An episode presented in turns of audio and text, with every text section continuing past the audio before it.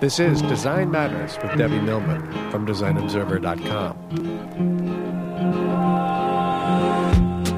On this program, Debbie talks with book jacket designer Peter Mendelsund about what makes a great book cover, about rebranding classic authors, and about his fears of the iPad and the Kindle. I feel the hot breath of the Kindle on my neck when I'm working. I know that there's going to be a moment where I'm going to be out of a job. Here's Debbie Millman.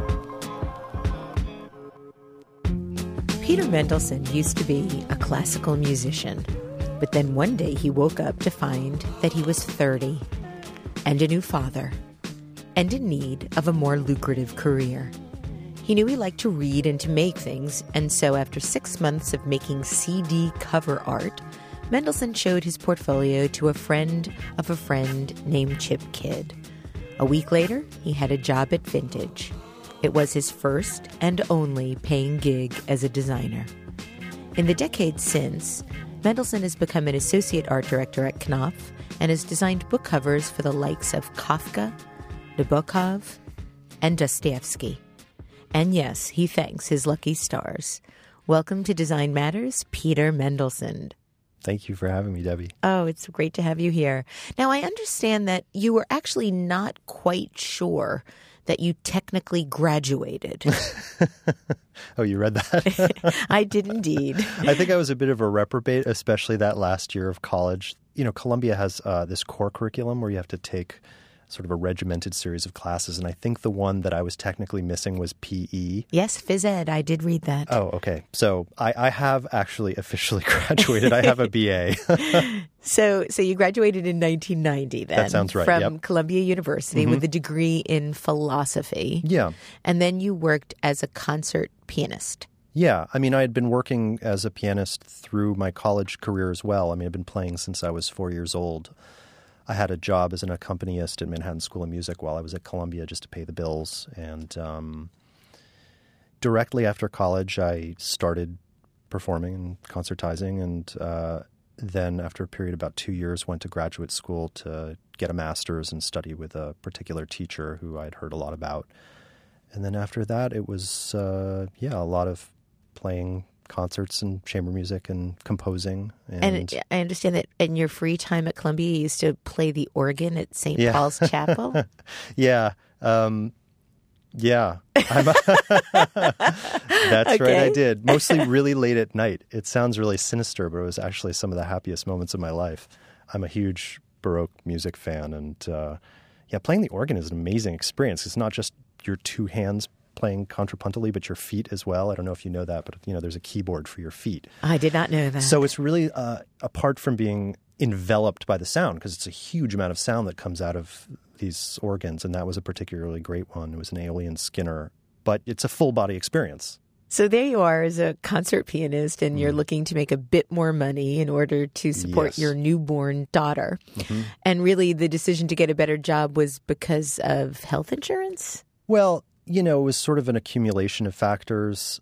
Being a classical pianist is a really hard row to hoe. Of all the careers I can think of, I mean, there are very few that are quite as difficult. And I mean, difficult emotionally and mentally, but also just challenging in terms of making a livelihood. I think you could probably count on two hands the amount of people who are really doing well financially as classical pianists. Plus, it's you know it's a very solitary career, and you know I was very happy doing it, but you know, there comes a point, I think, where everyone needs to support their family. And it was a decision I was very reluctant to make. And it took a fair amount of prodding from the people around me to sort of help me to make the decisions I needed to make to actually change careers. I mean, it was a huge event in my life. But I, I, just think I'm incredibly lucky that I managed to meet the right people at the right time and happened to have the right constellation of skills to sort of end up in this amazing field. I mean, I really every day I come to work and uh, I just think this is this is amazing. Well, from what I understand, you had a brainstorming session with your wife in order to decide what to do and determine what your talents were at the time you were looking to change careers. And you made a list and you included macrame, animal husbandry, model rocketry, heraldry, yodeling, antitrust mediation, jujitsu, cryptology, forensic medicine, comparative theology, harpsichord maintenance, taxidermy, graphic design, historical reenactment, rodeo clowning, cockfighting, oyster fishing, oyster fighting, clown fishing. I didn't even know there were these such these things existed. You say these things and you think they'll never come back to haunt you. oh, so they're not true. None of these were your ex- areas of Except expertise. for the graphic design part, Well, and maybe really? the jujitsu if I'm in a, Oh, a I was, fettle. I was actually, I was actually hoping that cryptology and macrame were two things we could talk at No, I'm totally about. hopeless at both. I assume. So while graphic design was on the list, book design or book cover design was not. And ultimately, I think you describe your current vocation as one whose weird kismet of things where you find out you're supposed to be doing and never in a million years would have thought you'd be doing. How on earth did you get the job? How on earth did you become a graphic designer and a, a book designer? I don't know. Is the short answer. I mean, I guess the longer answer is I've, you know, I've always been doing things that are, uh, for want of a better word, visual, and um, you know, drawn things and sketched and made models and. I'm a huge reader. Everybody in my family is a voracious reader. My late father was, my mother is, my sister is, my oldest daughter just eats books. I don't know why it is, but my family just loves books. So the reading component was there, and I, I do remember during the interview, and I think maybe this helped me get a leg up. You know, when I was meeting with Chip and John Gall and Carol, I was so excited to see all of these Knopf forthcoming hardcovers on their shelves, and you know, these were authors I was familiar with, and I honestly don't know. I really don't. Now, Chip Kidd, the art director at Knopf, does not suffer fools. So, No, he doesn't. and and so, uh, from what I understand, you met Chip through a mutual friend, That's right. and that you clicked immediately. But from what I understand, you both approached the meeting with a whole series of expectations. And Chip, I heard that you and Chip laugh now about those expectations. yeah, Chip is asked to see a lot of people's work. Yes. Obviously, he is Yes. a superstar and gets a lot of requests. And um, I think that he always looks very closely at the things people bring him, and he's extremely generous. On the other hand, you know, you can't not but be jaded at a certain point seeing so much work. And I know that before the meeting, he was thinking, oh, this is another friend of a friend. Whose substandard work I have Yeah. to pretend to And encourage. here's a guy who's done a couple of CDs said. and some sort of self-produced projects, and I think he thought it was going to be miserable. Um, Maybe it was. I don't know. But you know, from my vantage point, I had found out about book design. I mean, you would think, having read a lot of books, that I would have thought about book design, but I really didn't until a little bit prior to that meeting. I was going to meet with this guy who made these things that wrapped the texts that I was so invested in. I never thought about the outsides of the books. I just didn't. How did you think they were made? I just didn't think about it.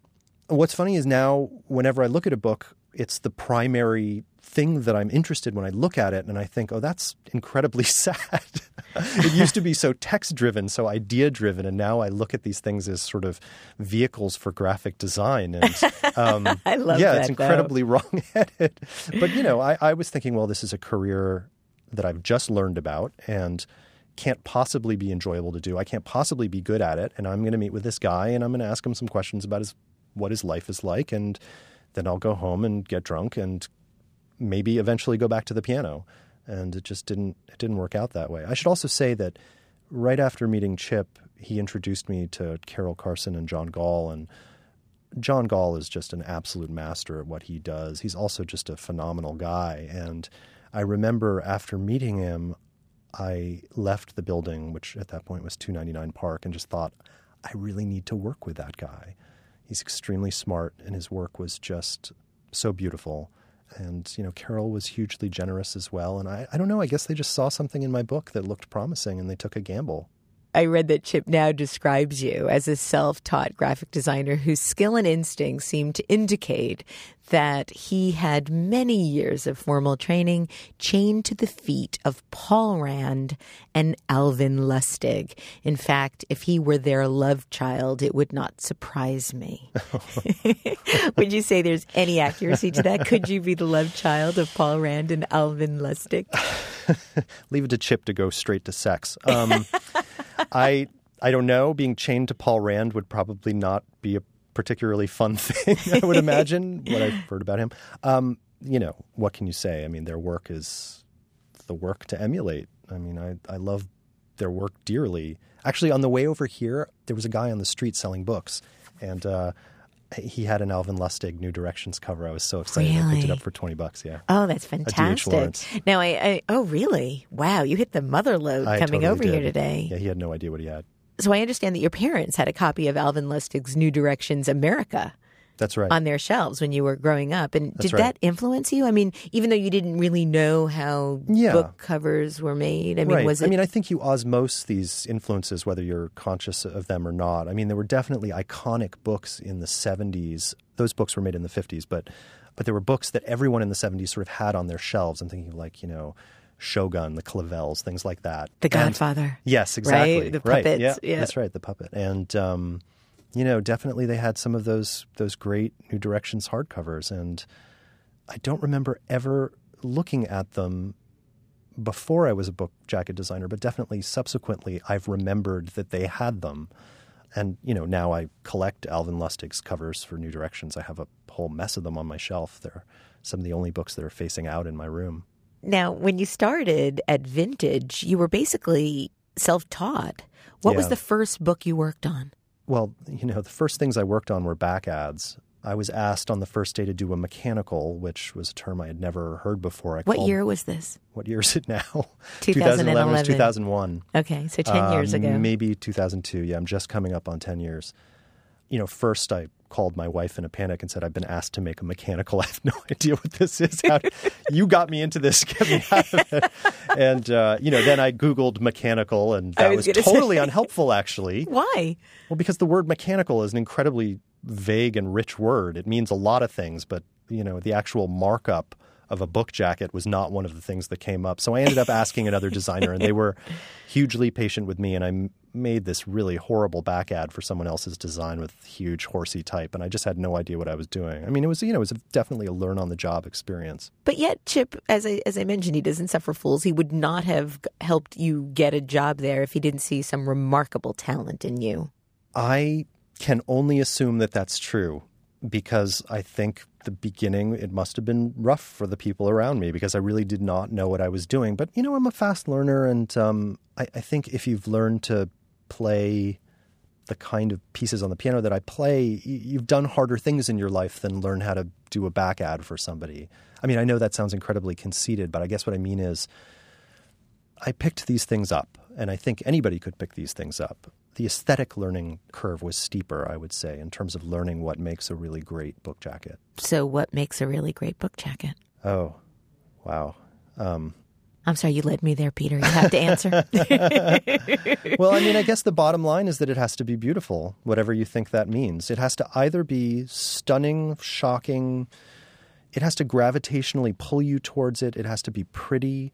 I think a lot of things about book jackets, but all of those things aside, the primary thing it has to be is pretty. It has to catch your eye. I mean, a book a book really does three things. It advertises itself before you buy it.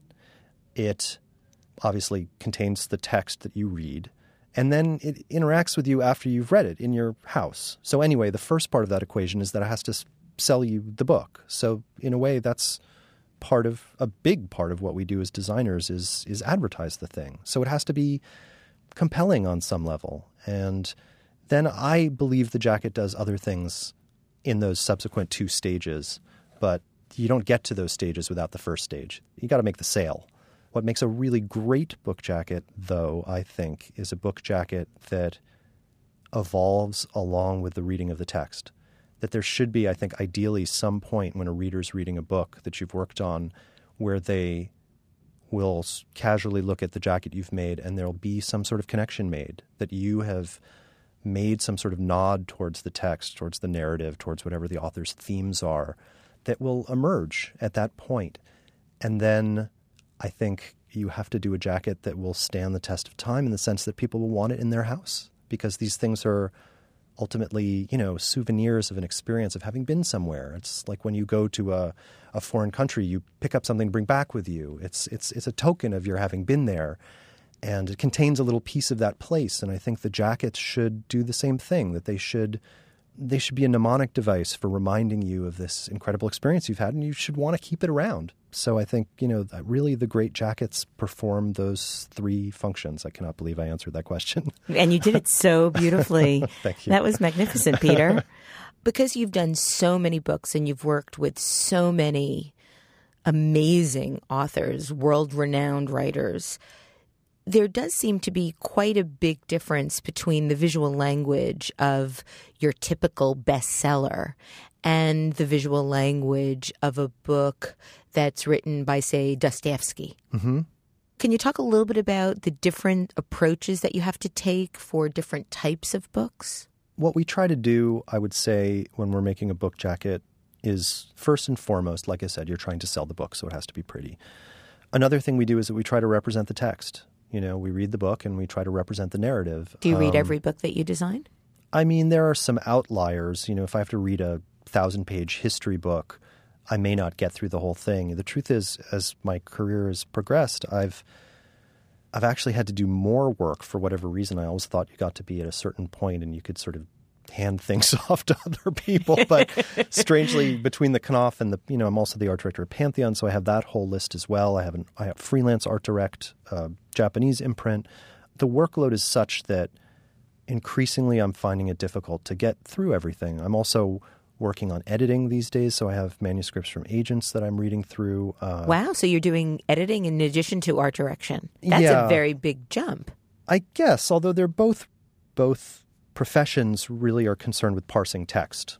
As an editor, you don't really have to reinterpret text, but you do have to be able to read deeply and, you know, pull out the narrative strands and all of that. So, but you're looking at work before it's signed if you're looking at work from agents. That's right. That's right. So, are Um, you now determining who gets published? You know, it's a very complex process getting someone published. It's really more of a communal uh, effort than it is one one man's work or one woman's work. You know, you read the thing, and if you really love it, then you have to assign readers, and they give reports, and everybody convenes. And there are very few editors who decide that something gets published these days unilaterally.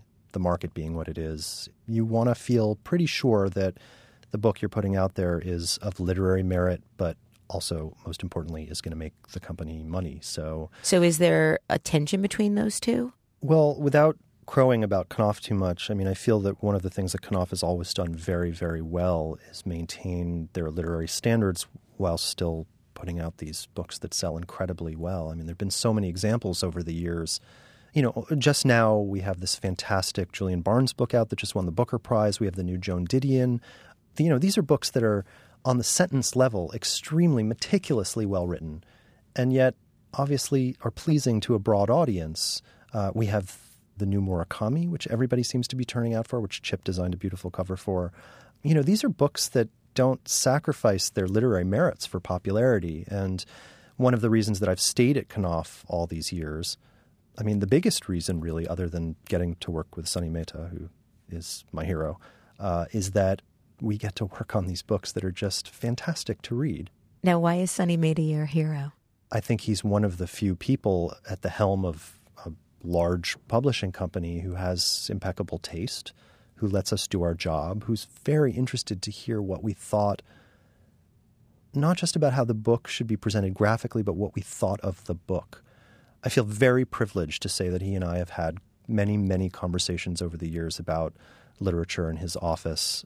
And, you know, I, I really cherish those moments almost more than any other in publishing. I would imagine that he still has unilateral approval over who gets published. I think he has unilateral approval over everything. and so, has he influenced your design work? Has he influenced your work in a specific direction? I don't think he has, although he pushes, I think, a mandate which is make it new, make it different, make it startling. And there are very few editors in, in publishing that believe that that really is a mandate. I mean, you know, there's a lot of pressure for these books to succeed. And that pressure tends to translate into people thinking that the safe thing to do is to do what worked in the past. So the methodology that I'm describing to you that I think Sonny subscribes to is one that is exactly the opposite of that.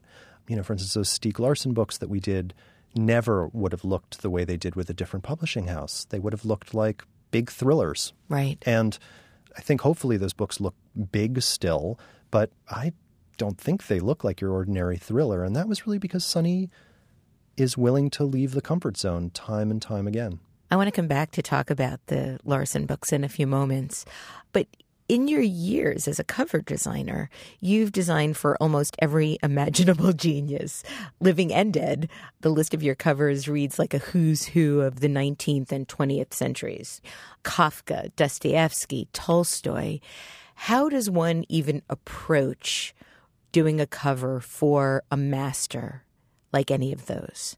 There are pros and cons, obviously. The, the first pro that comes to mind is you don't have interference from the author. I know that sounds incredibly stupid, but you know, no, these are no, these are the things that can change a designer's life. If you're working on a project and you can steer the ship the way you want to steer it, it's an amazing thing and a, and a great feeling.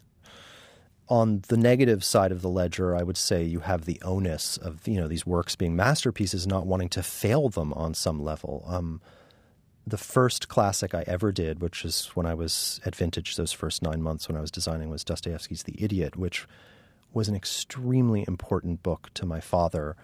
And Why? Well, my father was diagnosed with a brain tumor when I was about 11 years old, and you know there was significant neurological damage because of it until you know the time where eventually it killed him. And I think he saw in the main character of this book, who's this kind of Christ figure, who's epileptic like Dostoevsky was, I think he saw sort of a, a, a character who was very much like himself, and I think that he felt some sense of kinship with the tragedy that Dostoevsky presents. Anyway, all that is to say that when I was offered the opportunity to design it, it was so laden, and I did a lot of comps. I mean, I must have worked up a hundred things before I even dared to show anything to John, but you know, ultimately the way that I got around the pressure that I felt with Dostoevsky was to make the books as abstract as possible. You know, they're these very sort of constructivist, they're all shapes essentially. Shapes Very geometric. Very geometric. And you know, I think by doing that, what you what you accomplish as a designer is you make a jacket that's a, that's sort of an empty vessel. I mean, I was trying to indicate very specific things. The idiot, there's a cross on it, which can be you know a Christian emblem because this guy is clearly a Christ figure. On the other hand, it's a kind of erasure or crossing out. There's a kind of negation that the cross does as well. But ultimately, it's it's two black boxes that are overlapping, so it can mean almost anything. And um, you know, we get away with a lot as designers, just using vague symbolism. I think you're. I think you're uh, being somewhat self-deprecating here. That book turned into a six-series Dostoevsky cover exploration. Yeah.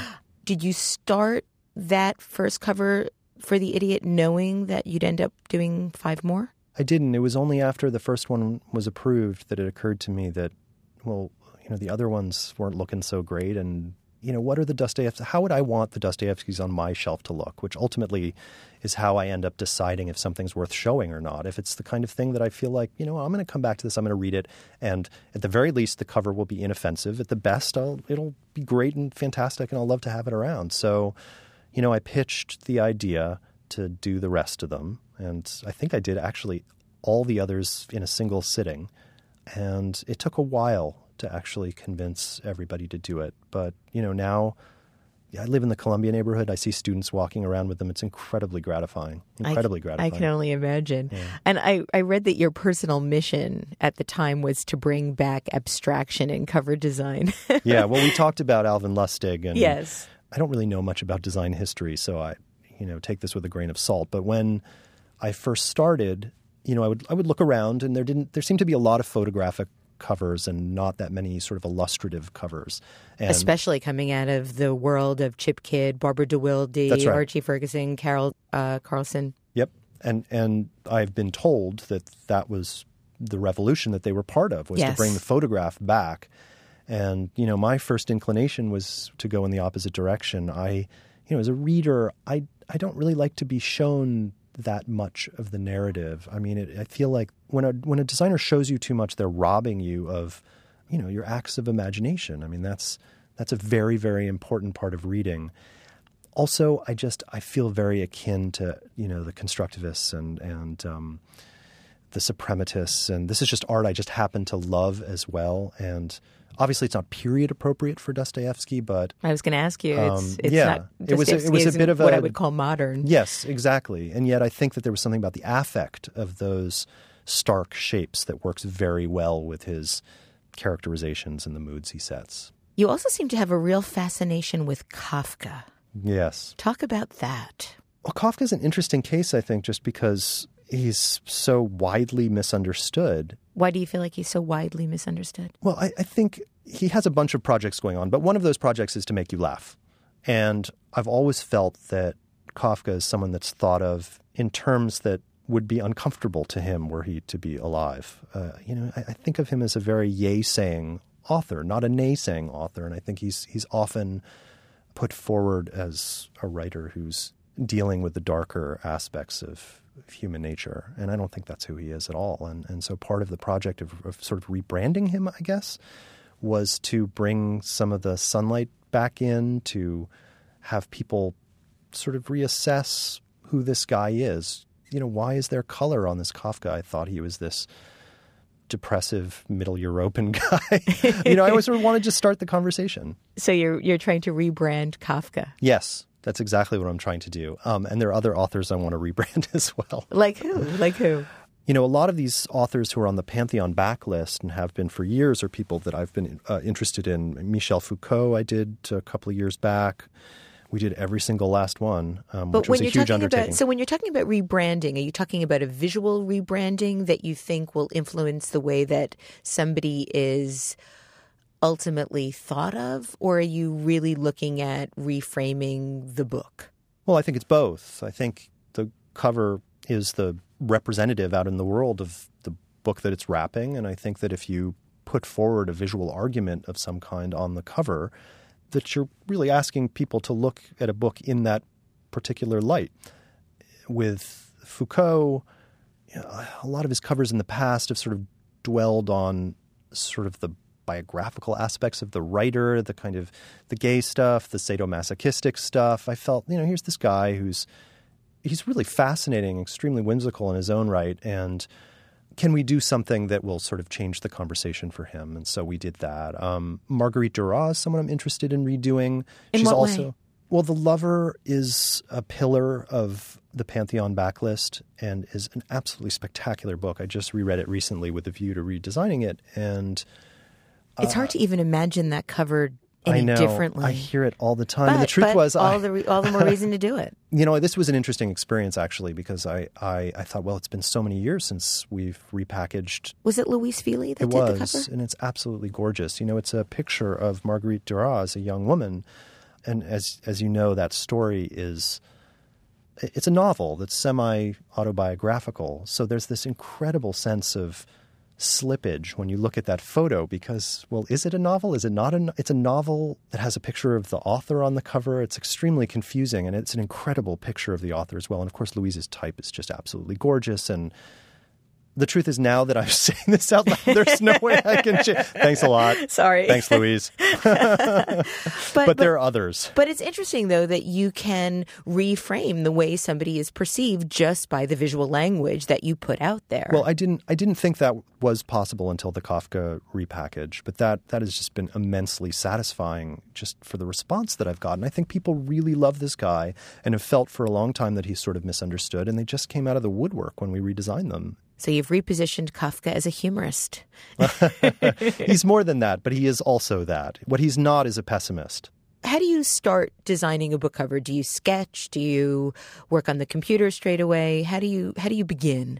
I do sketch actually. I have a little pad by my computer, and I just tend to quickly draw a rectangle and then draw something in it, and then I tend to throw it away. The way I used to work in the past was to start with the typography and just sort of make the type look perfect and work around it.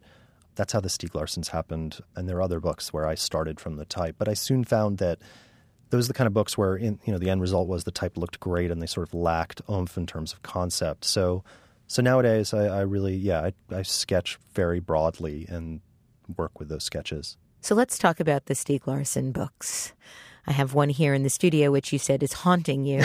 Why is that? Just because I it's know. I just peering worry out, that it's the only at thing you? that we're going to talk oh, about. Oh gosh, no. you know, I do no. these interviews, and, and you know, right off the bat, the first question I tend to get is, "What is it like to be the Stieg Larsson guy?" Well, they are remarkable. They are reframing what is acceptable for a bestseller. It flies in the face, as you said, of the typical thriller. I know that there was an enormous amount of pushback from retailers about what you did. So I think it's it's a bit of an underdog story, which of course people love. Yeah, well, I mean, I I think about it that way. It was a really tumultuous process getting that cover made. That being said, there's so many covers that the road to the printer is just so fraught and bumpy. Isn't that more often the case? I mean, I just know Yeah. in design in general, it's a bumpy, fraught road. Like I said before, I think the economics of it are such that no one wants to make a mistake. Um, and so people are very frightened of doing anything unusual. And yet, sometimes you do something that's unusual and that grabs people's attention and it ends up selling more units. What, what I worry about with the Stieg, I've never said this, but what I worry about with the Stieg Larssons is that there's some sense of false advertising about them. I mean, these are very violent, gruesome, kind of Grand Guignol books. And they have, I don't want to say they're jolly looking because they're not, but, you know, the first one in particular, it's very bright and it's very colorful, and there's nothing on the cover to sort of indicate what goes on on the inside. And, and you know, there were definitely moments where, you know, my grandmother would call me and say, I really want that copy of that book that you just did the cover for. And I, I think, Grandma, you really don't want to read this. And, and, you know, I say this knowing that they are also sort of Trojan horses in a way for a, a very liberal, pro feminist agenda. That I- that- Absolutely. yeah. And I, I, you know, I'm proud of that aspect of those books. There's no question about it. And yet, there's there is also a kind of torture porn aspect to them that I'm I'm not entirely comfortable with. And sometimes I do wonder if the covers had participated, I guess, more in those tropes that we're used to seeing, blood and that sort of stuff. That somehow they would be more representative of the books that they're the jackets for. When you were designing the original cover, did you anticipate that there would be a lot of pushback? No, and actually, to be totally frank, I started from a much bloodier place than I ended up with. What was surprising to me is that that's not what people wanted.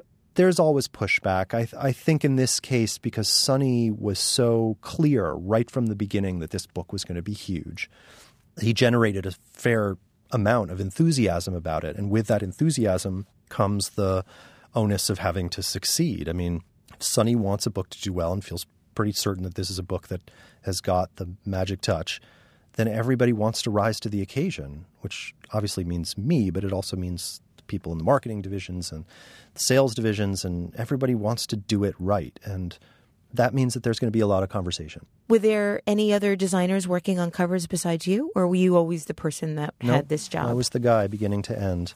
And since then I've I've been the guy for you know, we we get a lot of these big budget mysteries in now and I just I guess it's just assumed I'm gonna do them. If there's a Norwegian, Scandinavian, Laplander writer out there who's writing, you know, violent crime, I'm your guy. Good to know. Do you think that um, the Kindle and the iPad are influencing your work? I wouldn't say they're influencing it. I would say that I feel the hot breath of the Kindle on my neck when I'm working. I know that there's going to be a moment where I'm going to be out of a job because Why? There are still covers in the books for Kindles and iPads. I don't think they're quite the same as the covers that we have on physical books. I mean, my I, I don't have a Kindle. I have an iPad, which I use to read actually, and I, I have not read an actual physical book in a fairly long time. I read almost everything on it, and it's very hard to get to the cover of the book. I mean, you see it when you buy it, and then it opens when you tap on it, and then that's pretty much the last you see of it. The Kindle, I really I really need to handle one. I, I haven't, but no, I mean, my feeling is if the Kindle continues to come down in price the way it seems to be doing, that there will be a moment when, if it's not free, it'll be close to free and everyone will have them. And the hardcover book will be a bespoke item. There'll be fewer of them than we're producing now. They won't quite have the cultural relevance they used to have. I worry about the paperback even more. You know, I don't want to be a gloomy Gus about it. I just it seems if I'm going to be really open eyed about it, that there's a very good chance that I won't have a career in five years, maybe less. I mean, I'm I'm I think about this a lot. And I think, especially having come from another profession altogether, maybe I'm just, you know, I'm used to being on the balls of my toes a little bit. You know, actually, I went from one obsolete profession to one that seems to be becoming obsolete. nice choice, Mendelsund. Uh, but I'm not naive about these things. I think at the moment at which I'm really concentrating on designing tiny little images for Amazon is the moment where I need to do something else. And there are plenty of other things to do in the world. And with your track record, you'll probably end up really well suited to what you do next. And all those things I pretended to do at the beginning of the uh, interview, I could do one of those. Oh, Peter, thank you so much for being on the show. And as far as I can hope and wish the book business will never go away. And I think that a large part of that will be because of the beautiful covers and the beautiful work that people like you do. Well, I hope you're right. And thank you so much for having me, Debbie. To get your hands on some Peter Mendelsund, look no further than your local bookstore. To read his musings on the art of covering books, head on over to jacketmechanical.blogspot.com. I'd like to thank you for listening, and remember, we can talk about making a difference, we can make a difference, or we can do both. I'm Debbie Millman, and I look forward to talking with you again soon. Design Matters with Debbie Millman is recorded at the Masters in Branding Studio at the School of Visual Arts in New York City. It is produced by Curtis Fox Productions with technical assistance by Rainey Ortica and research by Jen Simon.